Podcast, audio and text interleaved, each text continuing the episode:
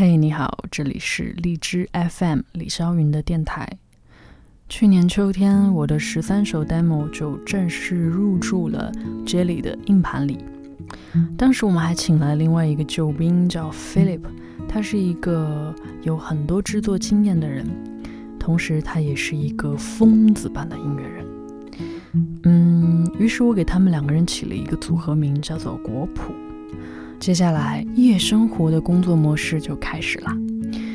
那个时候我还好，我都回家休息。国普他们是经常住在棚里的。我记得有一天下午我去棚里，嗯，敲开菲利普的门，然后，哇，你可以闻到一阵扑鼻而来的那种雄性的人油味。之后我就看他睡在一个很简陋的一个折叠沙发上。嗯，旁边还抱着一个暖炉，然后盖着自己的衣服，就这样睡了。他光着脚丫子到处说啊，对对对，我昨天晚上洗的袜子，你等我一下，我去拿。我就好奇说，你是在这儿洗袜子吗？然后原来他就是在平时工作人员那个烧水的那个那个池子边洗了袜子，晾在那里。因为当时天很冷，所以那个袜子完全还是湿漉漉的，他也没管，就。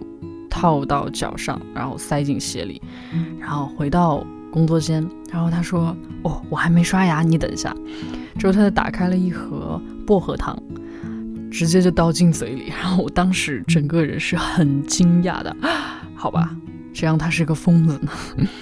嗯，这就是 Philip 平时工作很疯癫的一个样子。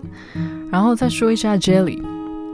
Jelly 总会做一个事情，让我是浑身过敏，特别的不舒服，就是他的骨头老会响，就好比他的脖子啊，或者是肩膀啊，还有背啊，他扭一扭就总是有啊啊那种特别让人抓狂的那种骨折一般的声音。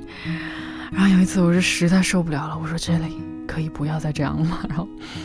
他就扭过头看着我说：“啊，不好意思啊。”他说：“我的背长时间的工作都已经有问题了。”他说：“我的肩膀都不太一样了，一边低一边矮啊，一边低一边高。”然后他站起来，我一看，哇，真的是不完全不平衡，很明显。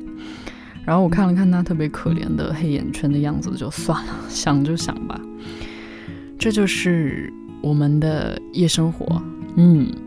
我当时总结了一条，觉得说，如果要干好这个夜生活的工作，那我们必须要有一个好的身体。